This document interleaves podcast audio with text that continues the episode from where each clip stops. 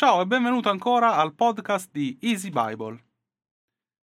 Esodo 20, verso 7.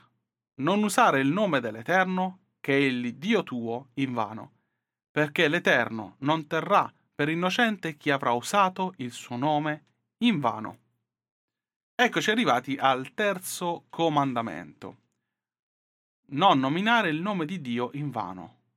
Ma realmente cosa significa questa legge?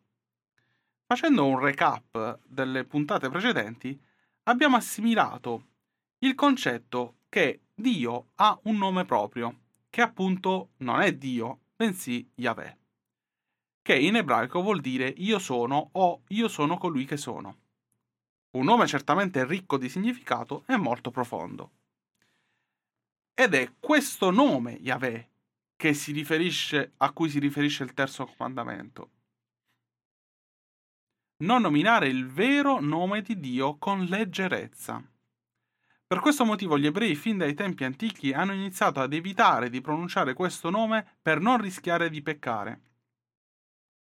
Leggendo al, post, al suo posto Adonai, che è un titolo, vuol dire signore, padrone, anche perché è abbastanza chiaro l'ammonimento alla fine del verso in questione. Questo ha portato alla perdita della vera pronuncia del nome Yahweh, che appunto anch'io probabilmente lo sto pronunciando erroneamente. Ricordo che l'ebraico scritto non usa le vocali tra le consonanti, per questo le parole devono essere conosciute per poterle leggere correttamente. Esempio, se trovassi scritto su un muro CS, le lettere CS, potrebbe essere casa, cosa, coso, caso, ma non sapere a cosa si fa riferimento. O non sapere come si legge nel caso dell'ebraico. Ma cosa dice esattamente il comandamento? Questa legge non vieta totalmente l'uso del nome, ma di usarlo con molta cautela e per cose estremamente importanti.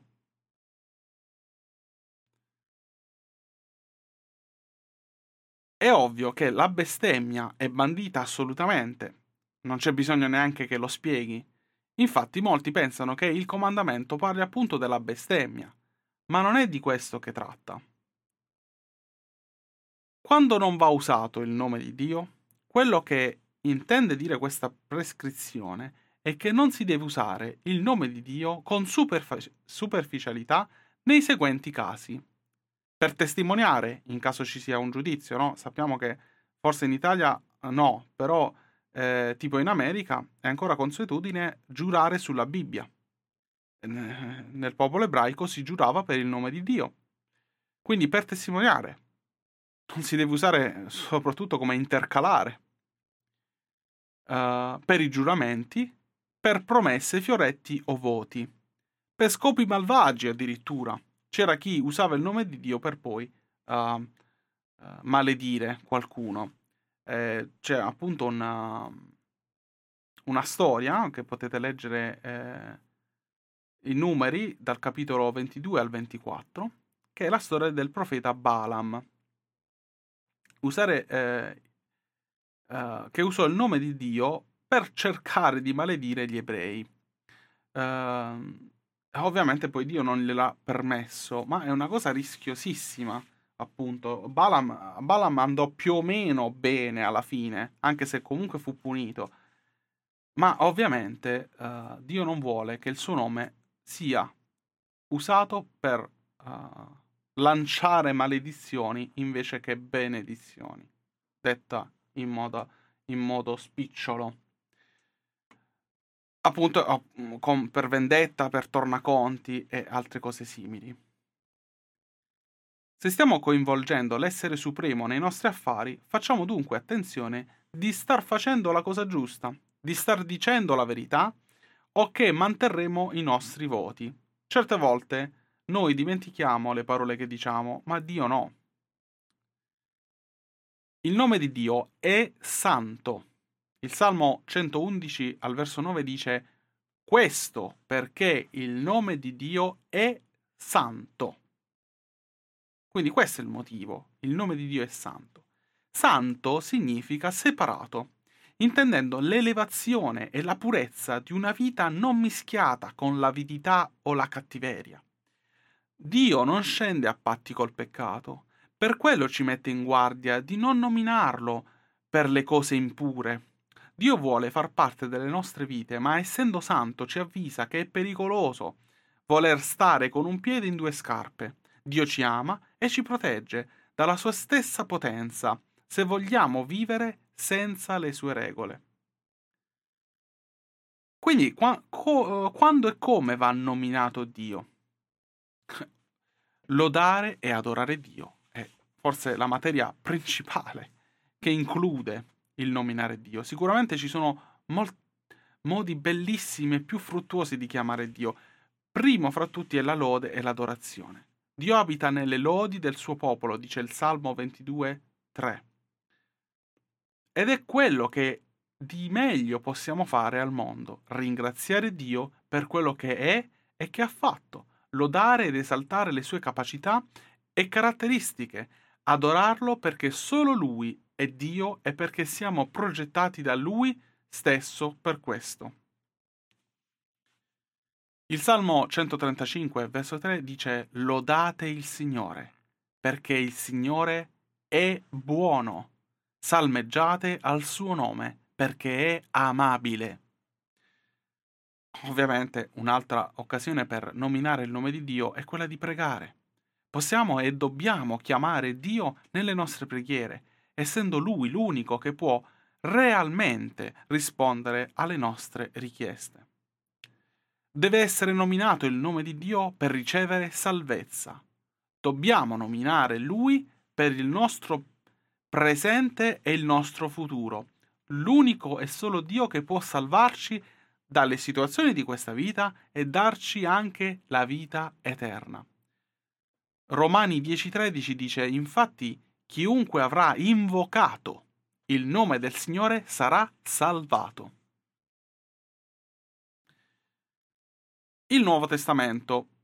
Il Nuovo Testamento, il nuovo patto, aggiunge cambia o abolisce le clausole del vecchio patto, di cui appunto fanno parte anche i dieci comandamenti. Abbiamo detto poc'anzi di non usare con leggerezza il nome di Dio durante i giuramenti.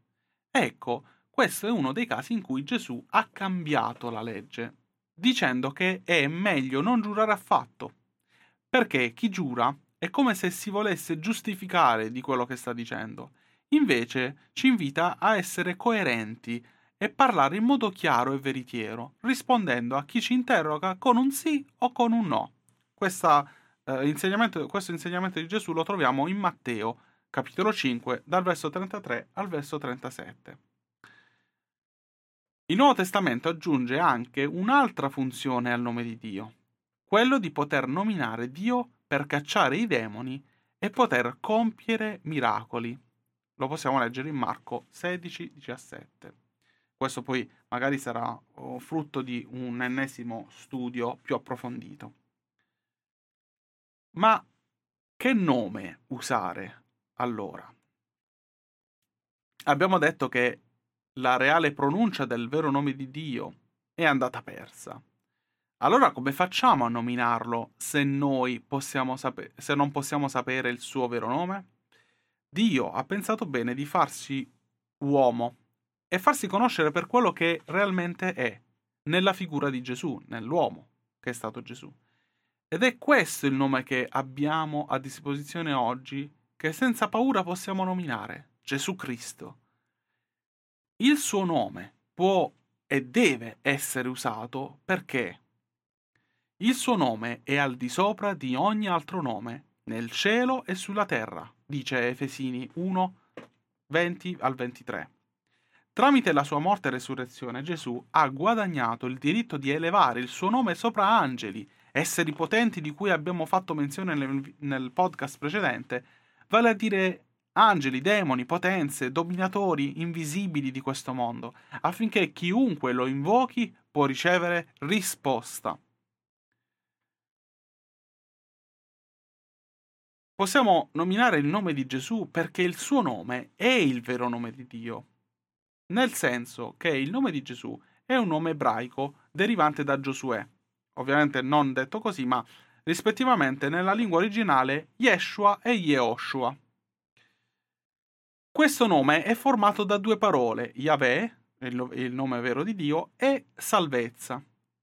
Quindi il nome Gesù, che noi diciamo così in italiano, sta dicendo qualcosa di molto importante nel, in, per quello che significa. Vuol dire Dio è salvezza, Dio salva.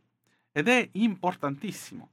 E quindi per questo possiamo affidarci a Gesù, ma non Gesù come uomo, nel senso che all'epoca di, di, no, di persone che si chiamavano Gesù ce n'erano tante, era un nome comune ma a quel Gesù che è morto per noi in croce e il terzo giorno è risuscitato, a quel Gesù ci dobbiamo affidare.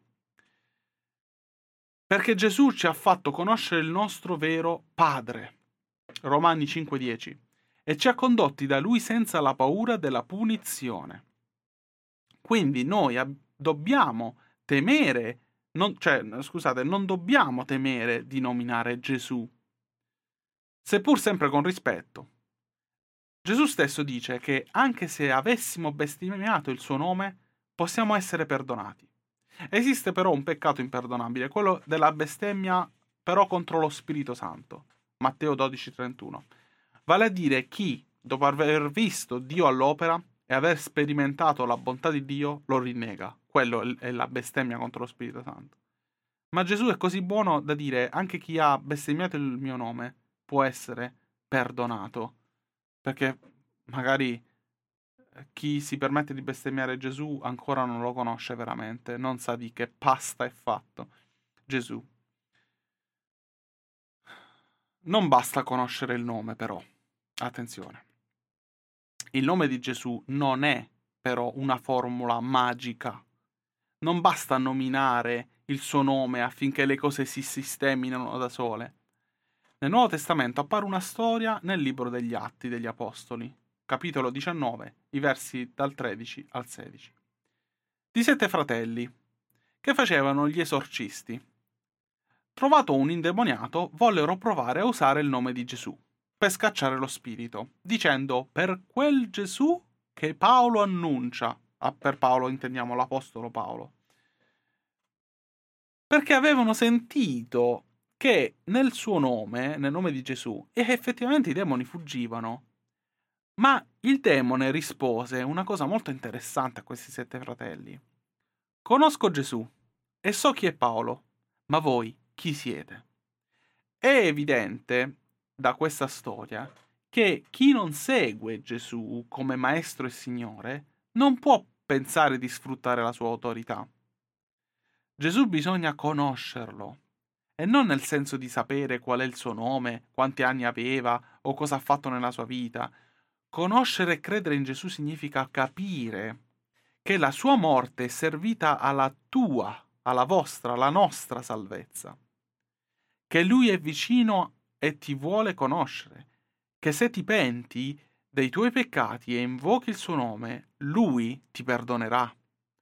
Ti darà una nuova vita, la vita eterna e di conseguenza un sentimento diverso con cui vivere questa vita, che egli è Dio e che può diventare il tuo Dio.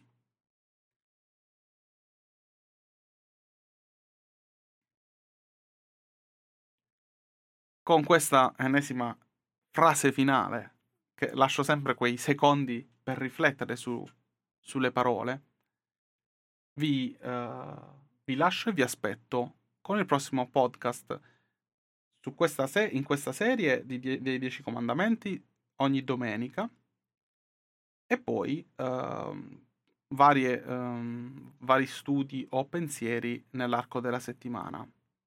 Quindi cliccate anche sul, sulla campanella del podcast se state ascoltando a Spotify.